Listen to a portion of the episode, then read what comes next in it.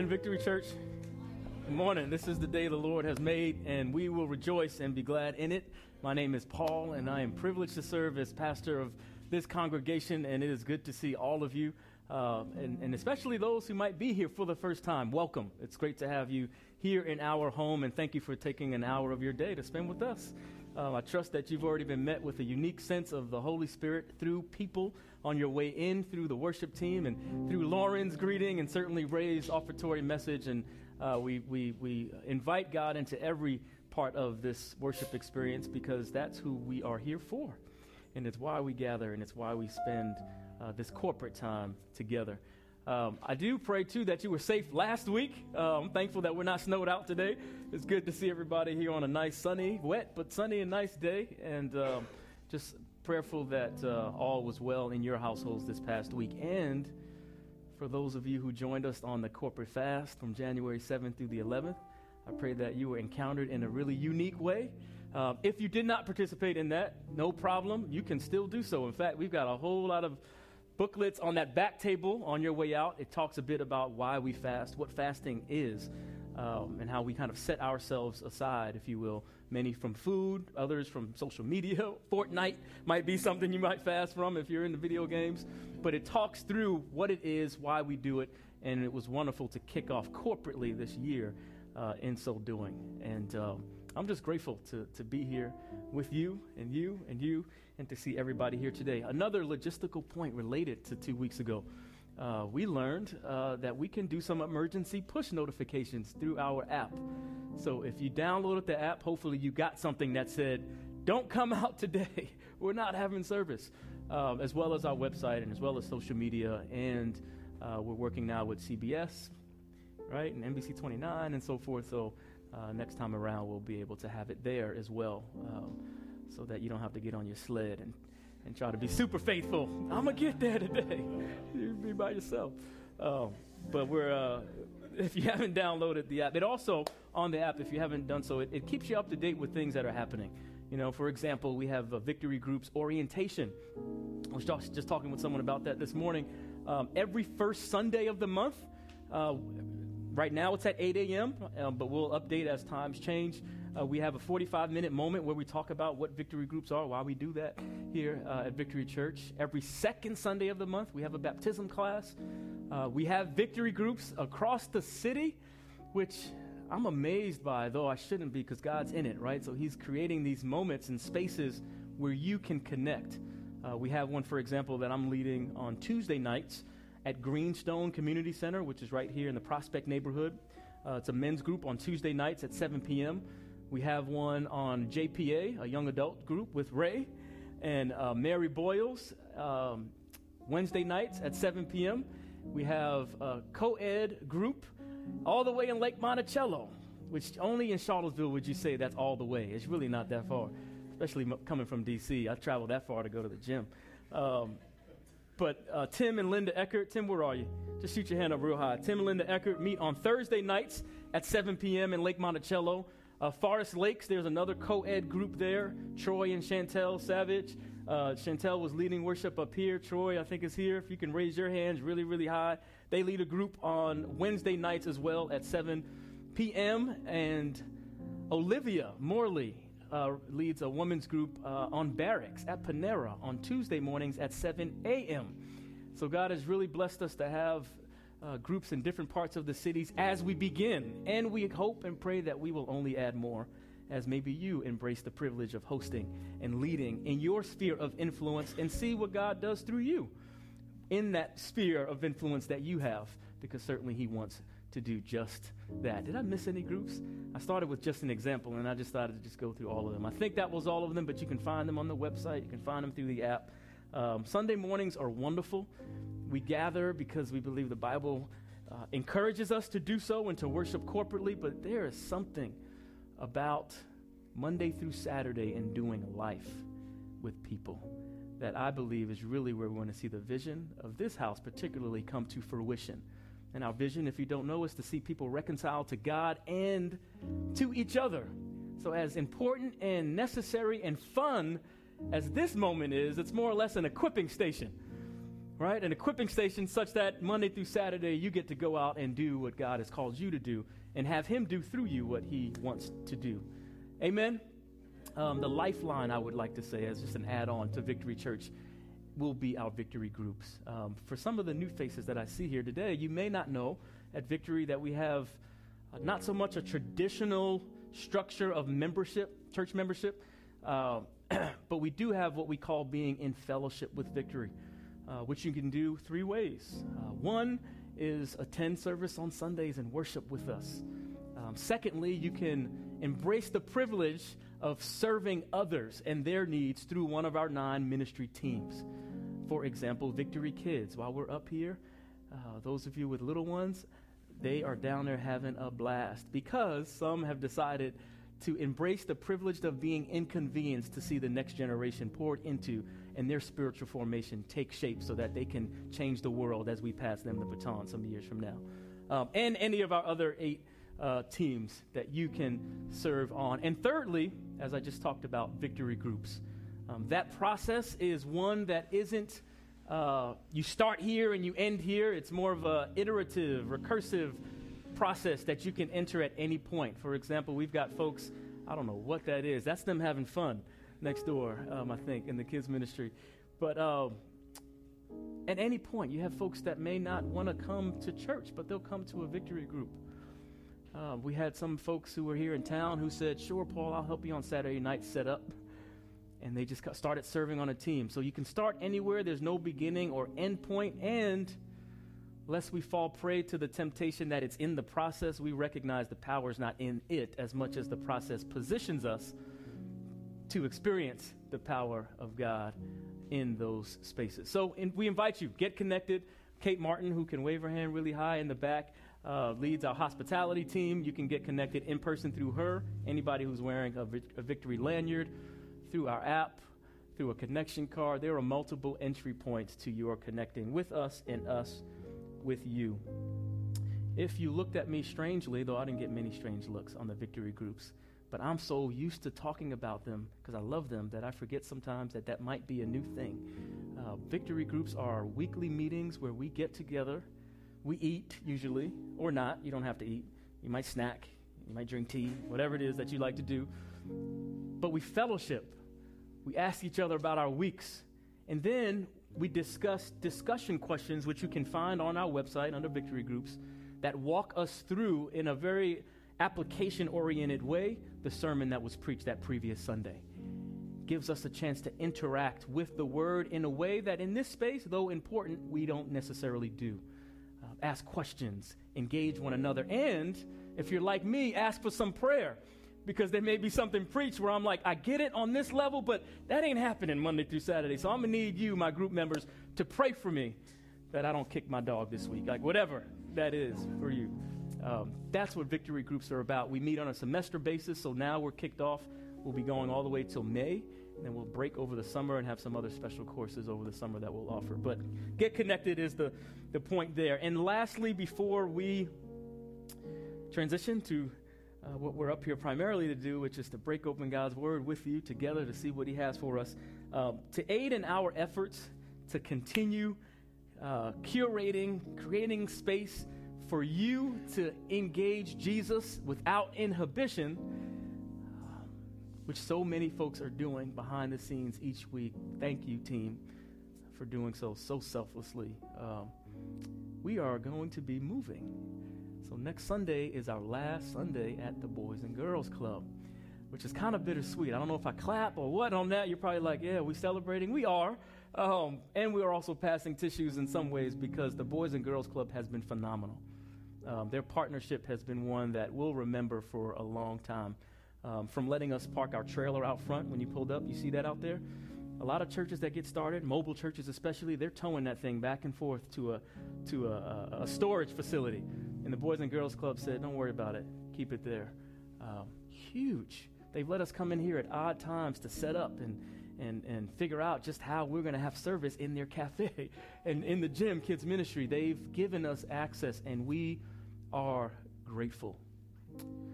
And we've had the privilege of figuring out how to give you a space to park here at the Boys and Girls Club. And to mitigate that, we've added a service. We have a 9 a.m. and 11 a.m. service such that you can find, hopefully, a place a bit closer. But in two weeks, February 3rd, that Sunday, the first Sunday in February, we're going to be at Walker Upper Elementary School, where you, 11 o'clock service, will get to meet the folks who were here at 9 a.m.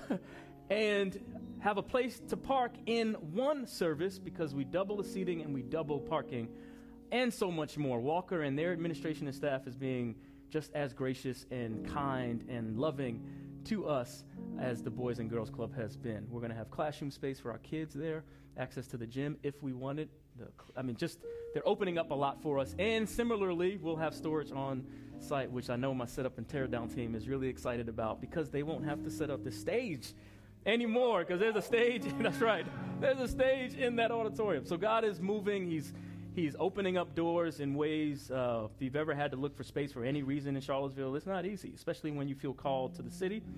Um, but Walker is there, and we're going to be occupying that space. So next week, come back, 9 or 11, um, at which you'll get even more details than we have now about what that transition will look like and how you can support that transition going smoothly because I can't do what you can do.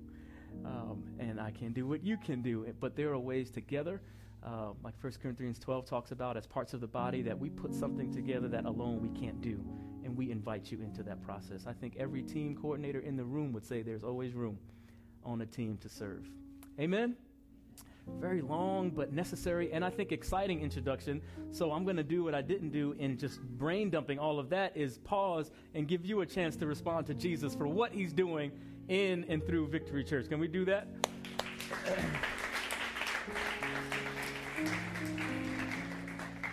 in our young history, the milestone next week of transitioning, for the reasons for which we're transitioning, I'm grateful to the Lord because He always said He He's building the church and He gives us the opportunity to be hands and feet in doing so. So I'm grateful for what He's already doing um, and what He'll continue to do. And by faith, God is going to create not just a mile wide in an inch deep space here, but that there's going to be some depth spiritually in this community and relationally, such that um, transformation only through the Holy Spirit's power can take place. That's my prayer. That's our collective prayer for this body. Amen. Amen. Let's transition now to the Word of God. You can join me in the book of Matthew, chapter 4. Uh, we're going to look at verses 1 through 4. Uh, whether that's on your smartphone or the handheld Bible, by the way, we have some in the back uh, somewhere in a bin if anybody needs one or wants to take one with them. Or, thanks to our amazing AV team, uh, right here on the screen for you. And that'll be the NIV version. Um, today, as you're looking at scripture we're going to continue our series on victorious living. It's how we opened up two weeks ago when we launched Victory Church. Then we spoke from the topic, It's Handled, and talked about how victorious living is faith filled living. And we looked at Galatians 2 18 through 20, which is podcasted online and, uh, or through the app at this point if you want to go back and revisit that. So we're going to continue that series today, but talking through the book of Matthew, chapter 4, verses 1 through 4. Uh, let's pray because I want Jesus to help us here. Lord, thank you for this opportunity to study your word. Thank you for this opportunity to uh, be together. I pray, according to your word, that you'd open up our eyes so that we would see everything that is in your law. Because unless you open our eyes, we can't see, we can't understand, we can't digest, and certainly cannot apply. So in this moment, remove me and take center stage to speak through me to us about what you want us to hear, understand, and do. In your name I pray. Amen. Matthew chapter 4, verses 1 through 4. Hey, babe, would you mind throwing me a water? that was a Thanks. Matthew chapter 4, verses 1 through 4. It says, Then Jesus was led by the Spirit into the wilderness to be tempted by the devil. After fasting 40 days and 40 nights, he was hungry. The tempter came to him and said, If you are the Son of God, tell these stones to become bread. Verse 4 Jesus answered, It is written. Man shall not live on bread alone, but on every word that comes from the mouth of God. The title of today's message is Every Word. It's lifted right from that fourth verse. And we're going to talk uh, maybe for the next couple of hours uh, about that. Because there's no third service to stop me. No, I'm just kidding. Uh, first service, I got cut it off because y'all will come. No. Uh, every word, every word. Uh, this past uh, week, seven days, eight days, um, my wife and I have been trying this whole 30 if anybody, so you already know my prayer request. if you know anything about the whole 30 process, it's a time of trying to remove and, and, and rid yourself of the inflamma- potentially inflammatory uh, food and drink from your diet. And we've been trying with a lot of prayer. I call it whole menu, Mark, because I feel like that's what's been stripped from me. um, even my, uh, gosh, sidebar, but even my kid the other day said, one, our kid, one of our kids said, uh, man, why is mommy always telling daddy what to eat? because daddy doesn't know what he can eat anymore. Can we eat this? Can we do that? There's sugar in everything, by the way. Everything. And um, figuring that out. But the, the, part of it is to heighten our sensitivity, to heighten one's sensitivity, if you were to do it over this 30 day period, of the things that are good for you, the things that are not so good for you. And then, of course, the tension is now that you know what your body likes and doesn't like so much, to then do that when Five Guys calls you Okay, y'all don't go there already. I will tell you that is exactly where we broke our fast, Ray. Uh, when we fasted this past week or so ago, we said, Where are we going? Y'all are too super spiritual. Okay, y'all still fasting, right? Got it. We went to five guys. But the point is, we, it, this, the whole 30 kind of helps to figure out what works, what doesn't work, and then how do we answer that well? How do we answer our bodies now that we know what it's asking us to do? And I think on some level, whether it's whole 30 or not, in Jesus, there is the desire on all of our parts, certainly, to do what He's called us to do, to do what we know He wants us to do, but the tension might be, if you're like me, maybe you're not, to actually do it, to actually live on every word, to actually walk it out after this hour on Sunday, Monday through Saturday, that which He says to walk out with His power. That, I think, we all can probably find a space in how we grapple with that tension. And the text that we've read this morning, I pray, will be encouraging to us in that regard. Uh, because I believe, among many things, but what we'll focus on today is that it communicates that when we live well, we answer well. When we live well, we answer well. Some context the book of Matthew is the first book in the New Testament, one of 27 books in the New Testament. There are 39 in the Old, which makes 66 in the whole canon that we believe is the inspired word of God according to 2 Timothy 3:16, useful for teaching, rebuking, correcting and training up in righteousness.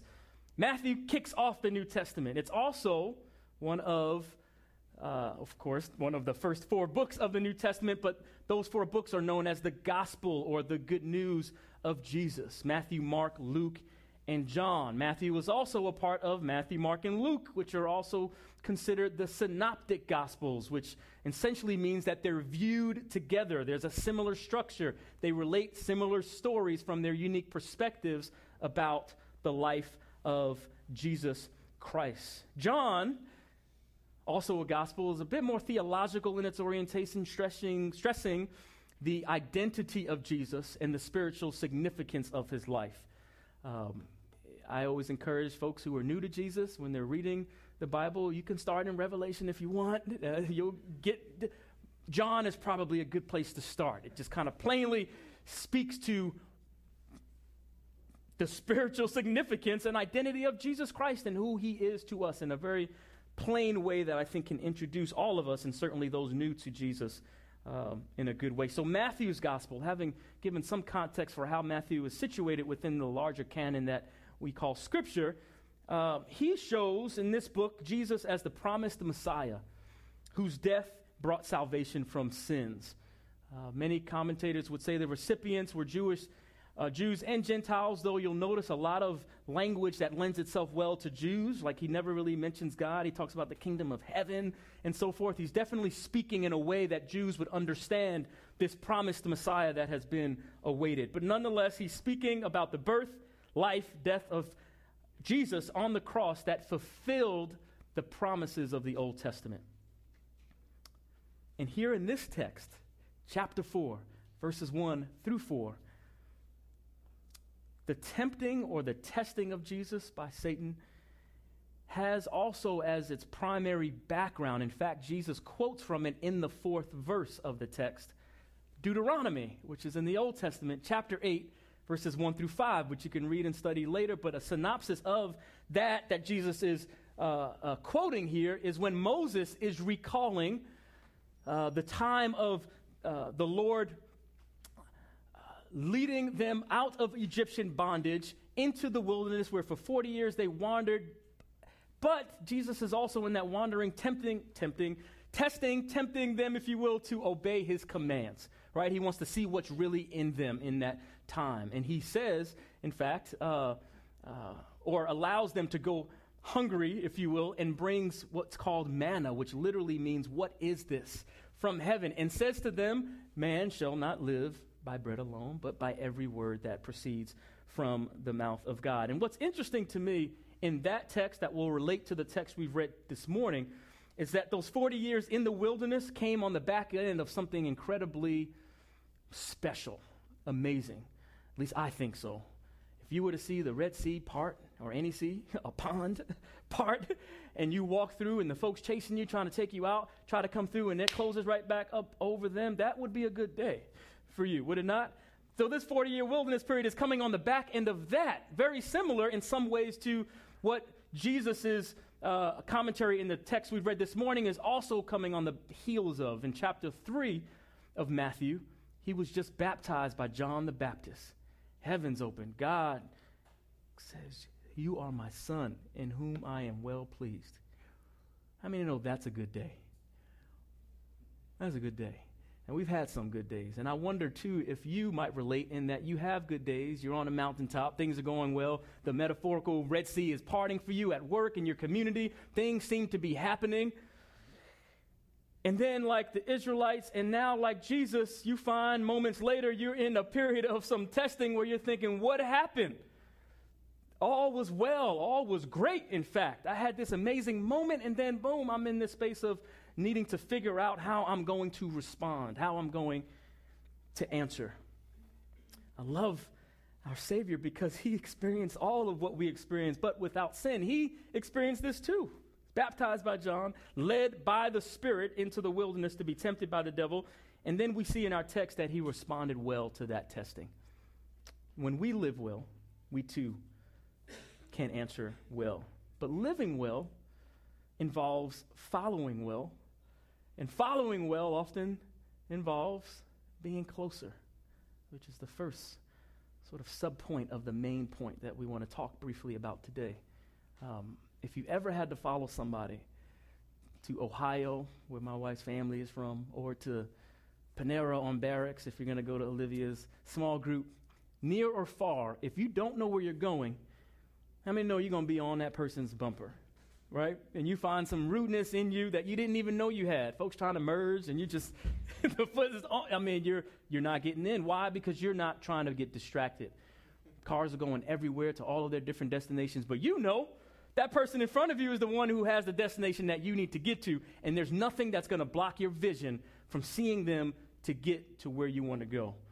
Um, as an even further sidebar that I'll come quickly back to is we can find ourselves comfortable sometimes with letting things get in, right? Like, I'm good. If I miss it, I'll get off at the next second, make a U turn. And Jesus is saying, Oh, no, no, I beckon you, come close. My grace is sufficient. Absolutely, I will make way for a U turn and I will make way to get off, but man, time has still been lost. There's some consequences. So, needless to say, to follow well, there's a need to get a little bit closer. I think we can park that message there if, we, if, if you really think about it, right? And how well we might answer the beckoning of Jesus to come a bit closer so that he can lead us where we need to go, and more importantly, that we can hear and see well where he is leading us to be. Uh, when we decided to answer the call to plant the church, um, you all, some of you have heard that we knew we couldn't do it alone. Like it just, it, it wasn't going to happen alone, right? We, we, it's just not a thing. So we called Pastor Brett Fuller, who many of you met two weeks ago when he was here praying over the congregation and blessing the, the future of this ministry. And we said, hey, we know we're called to do this, and we know it's not about us, but about the people to whom he's also called us. We think you're it. What do you say? He said, Sure, come on, staff. I didn't exactly go that way. I didn't ask anything. I just said, Help. And he said, Why don't you come on staff? But guess what? You're going to have to come a little closer. I said, Say what? you come a little closer. You'll learn a little bit from living in Charlottesville and teaching and doing all what you're doing, but you're going to need to come up here for a little bit, or at least you should consider coming up here. And so we did. We moved to Northern Virginia, hearing Jesus and also coming closer to the, by extension, the people that we believe he called us to build with for a training that literally was second to none. But the point in that was you're going to learn a lot even if you're down there, but if you're here on site, there's some stuff you're just going to catch because you're close. You're here on Sundays, you're here for the evening events, the Wednesday night service. This, I mean, you're here to pick up on how we do church such that when we send you back, you'll have a better idea. And training we did get. But Ray, when I look back on those two years, and, and this is, I'm, I don't know what sidebar I'm in now. We'll get back to the notes in a minute. But when I think about those two years, you know what I think about more? Not the long commute, and we did commute to UVA to teach and do my job well, prayerfully, here. But it was also about what, when we got to Northern Virginia, we had no idea we were going to encounter, which was the health of my parents shifting dramatically in such a way that we were now on site to serve them in ways we had never served them before following closely has benefits even beyond that what we think we see, right? It's some other things that God said, I've also brought you here. Yes, it's not the greatest of news, but the gift is you get to serve. And when I actually think about those two years and looking back, and people say, oh, that must have been a lot. I said, you know where the time actually went? It was to serving them, and I wouldn't take it back. It was a gift that forever I will cherish. That in that one moment, because there are many where I don't listen well, we said, especially my educator brain, Move your kids mid year? What are you thinking? Everything about our intellectual capacity and rationale says don't.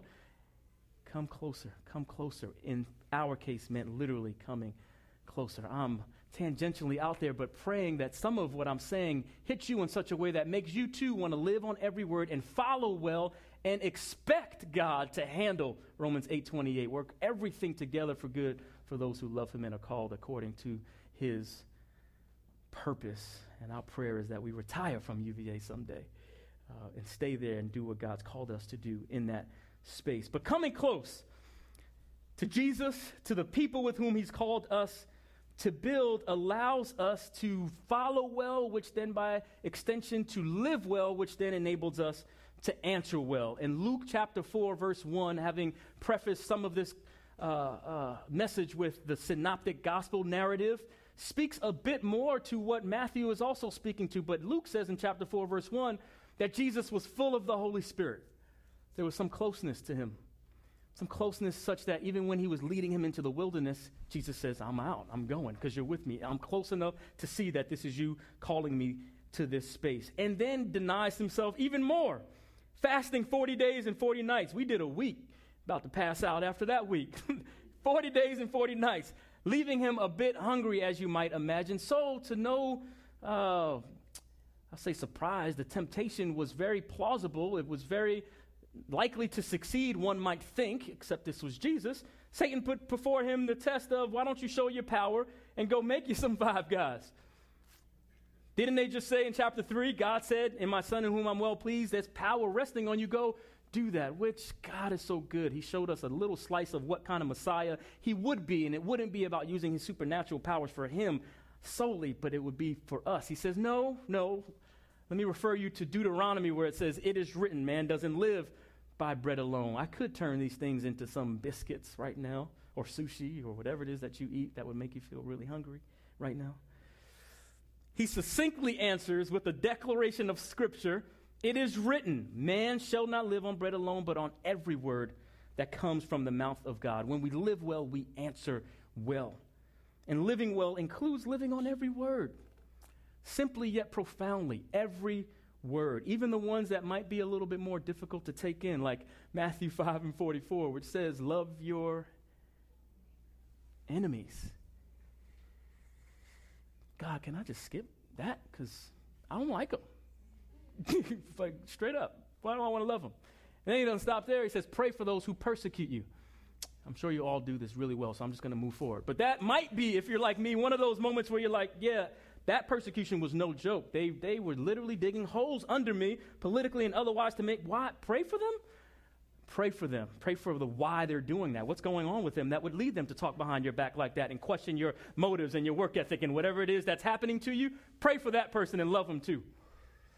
Wow, okay. And doesn't stop there. Same chapter, chapter 5 in Matthew, talks also about anger. And he says, Yes, it's been said that murder is when somebody's killed, but I'm now saying when you're angry with your brother or sister, you're subject to that judgment too. Can I skip that? Because a brother gets angry. Y'all don't go to board meetings, you don't go to meetings with people where you, no. It doesn't have to be a board. It could be any kind of situation. You having a conversation or waiting in line at Starbucks and get angry. God says, no, no. Or read chapter 5. There's a lot more there. Lust of the flesh. He says, adultery, yes, it looks this way. And I'm saying, if you look on a woman lustfully, Paul, that's a problem. Every word he's saying to live on. On the other side of that coin, that I'll give particular emphasis to, to emphasis to today as we prayerfully encourage through this text is or are those words too that we might see and not so readily embrace because of our lived reality. Philippians 4:19 He'll supply all of your needs according to your riches and glory. Yeah, Paul, I'm in the unemployment line. Tell me more about that. Every word. Every word. Romans 8:28, I referenced that. Things are chaotic. He'll work what together for good? Every word. How can we live on every word? Isaiah 54:17 no weapon, no weapon formed against me is going to prosper. 1 John 4 and 4 Greater is in me than he who's in the world who's trying to take me out. Live on that word, even when it looks like everything but that word is my reality. God, you said it. I believe it. Isaiah also said that that word is never going to come back void. So maybe I'm just in the process of becoming who I already am and I just haven't got there yet. But because you said it, I need to live on it. We can be encouraged by that, even if in the moment it doesn't seem that way. You fill in the scripture. Philippians uh, uh, uh, 4 and 6, where it talks about the peace that passes understanding, the peace that doesn't make sense, the peace that when you're grieving over a lost child or caring for a parent that you see just kind of going downhill and you can't figure out why, and it hurts to see, I give you my peace. Why? Because John 16 33 also says that I've overcome the world and there's no temptation that is not common to man. And so in me you can have peace. You fill in the blank for you. But he says, live on that word. Be encouraged by that word because I am that I am and I don't fail and what I say won't change and I got you. Simply said, I got you. So we can live on every word. We can have the joy of the Lord as our strength in the midst of feeling weak. We can, ah, we can know that God's love for us never changes. Romans 8:39 says nothing shall separate us from the love of Jesus. So even if you're messing up and we do Romans 8 says there's no condemnation for those in Christ Jesus. And nothing, if you're sitting here in self condemnation, he says, nothing will separate you from my love. Live in every word. Jesus says, bread is good, eat it, have fun, enjoy it. Five guys, have it, have at it. And know that I've got a whole lot more for you that really life life really depends on bread alone. He didn't tell us we couldn't do it. He just said, don't get it twisted. It's not about that. It's not about your degree or your, it's not about whatever you think it might be about, but it's what I'm saying to you. Ecclesiastes 1 and 9 says this as we prepare to close. There's nothing new under the sun. So if you're trying to figure out retirement, you're transitioning to, uh, as a transfer student at UVA, figuring out your major, you're in the unemployment line that I referenced earlier, trying to figure out how to wrangle three kids and what that looks like to parent them well. Wherever you find yourself, there's a word that speaks to that situation. Our role and responsibility, and dare I say, privilege, is to let the steady stream of God's word flow through our lives. I read the NIV, the message translation says, steady stream of God's word in our lives, meaning every day spend some time with Jesus. Because when we live well, meaning on every word, and I'm not saying perfection, Nothing ought to be confused with perfection when I'm talking. I know who I am and what I am not. But consistency, God, when I fall, I am going to come back to you and repent, which would be to turn away 180, go in the other direction and not go there anymore. God, I can consistently do what your word says, even though in this flawless body I live and stumble in every day. I hope you hear what is being said this morning because it's in that space as a community, particularly Victory Church, we're going to see people reconciled to God. And when I say people, you and I, those not here, reconciled to God and to each other. So as I really close, I love thinking immediate and distally. As Lord knows we've got to plan well. But I'm thinking this week, what does that look like to live on every word? You going to your jobs tomorrow? Maybe you're teaching. Maybe you're uh, administrative staff. Maybe there is no job. We wake up tomorrow. We're not here. We've spent this wonderful hour together. But then it's, well, Lord, what am I full of? We can reflect on that question. What am I full of? Luke 4 and 1 said, You were full of the Holy Spirit. So even when led to the wilderness, you went, you fasted 40 days, and then you had something to say that was from your word. God, what will we fill ourselves up with this week?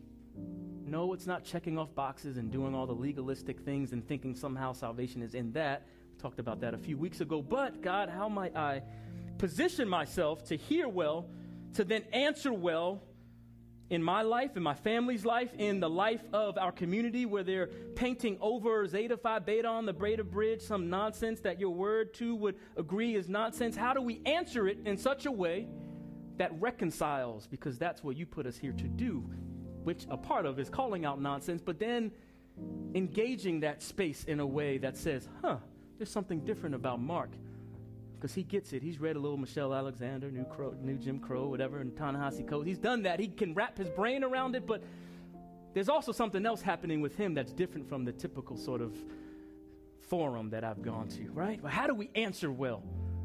Y'all aren't on Facebook, so y'all excuse me while I share something else. I saw this last week, which was a guy, uh, a group of teenagers, I think it was in D.C., they were rallying and they were kind of mocking the, the Native American doing all. How do we answer that? Because we need to. The gospel has something to say, maybe not specifically like when this happens, then do this, but there's something about Scripture that says we can answer these situations well, and Lord knows He's called us to see people reconciled to God and to each other. And so, as a part of our community, how do we do that well? Well, starts with coming closer, starts with following well, and then starts with knowing a word to then live on that word, to not just speak God the opinion and the anger and whatever else might come up in you, or complacency, uh, satisfaction with, wherever you might fall. But God, what does your word have to say about it? And help me live it out with boldness, authenticity, and grace and tact, such that, as I like to say, we make you recognizable in it. Won't pretend to have that down pat at all, but God help us to work at it in a very real way because He desires to transform us and our community in ways that I believe uh, will see others won to Him, which is ultimately our goal. Amen? Amen. Um, let's pray. Let's pray. Lord, we thank you. Um,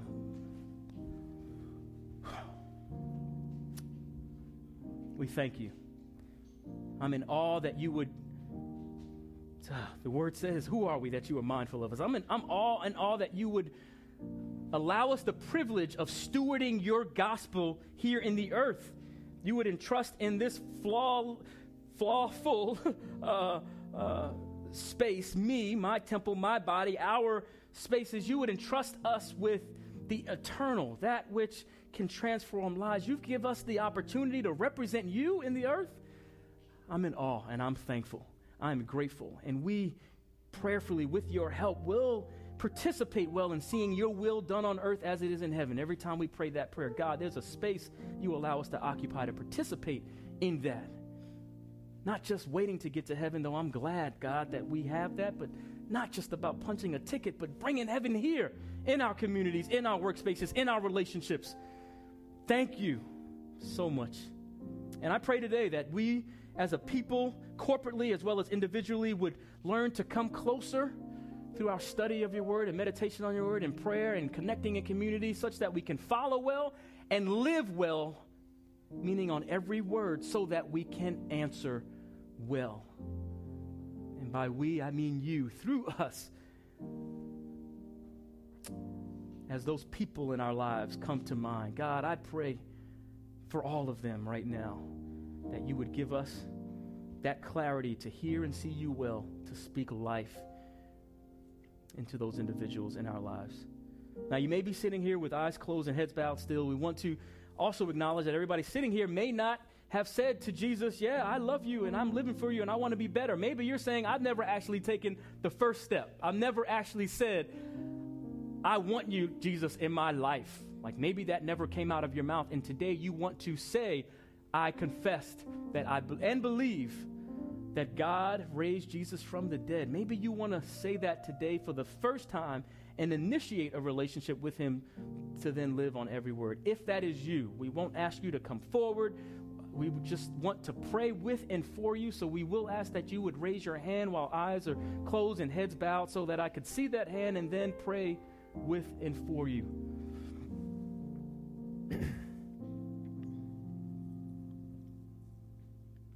for the rest of us here who know who Jesus is, we've encountered him on some level. I won't ask you to raise your hands in this regard because I imagine all of us fit this boat. But if you find in you room to take the next step of obedience in him, maybe it's loving your spouse better. Maybe it's not retorting evil for evil in the workplace when you know there was some microaggression here or there. Maybe it's in Starbucks, respond, whatever that looks like for you to live on every word. My prayer today, Lord, is for you to come, for you to help, for you to live in and through us such that we can indeed grow in you. And out of our growth in you, we get the privilege of seeing others grow in you as well. It's in Jesus' name we pray. Amen. Amen.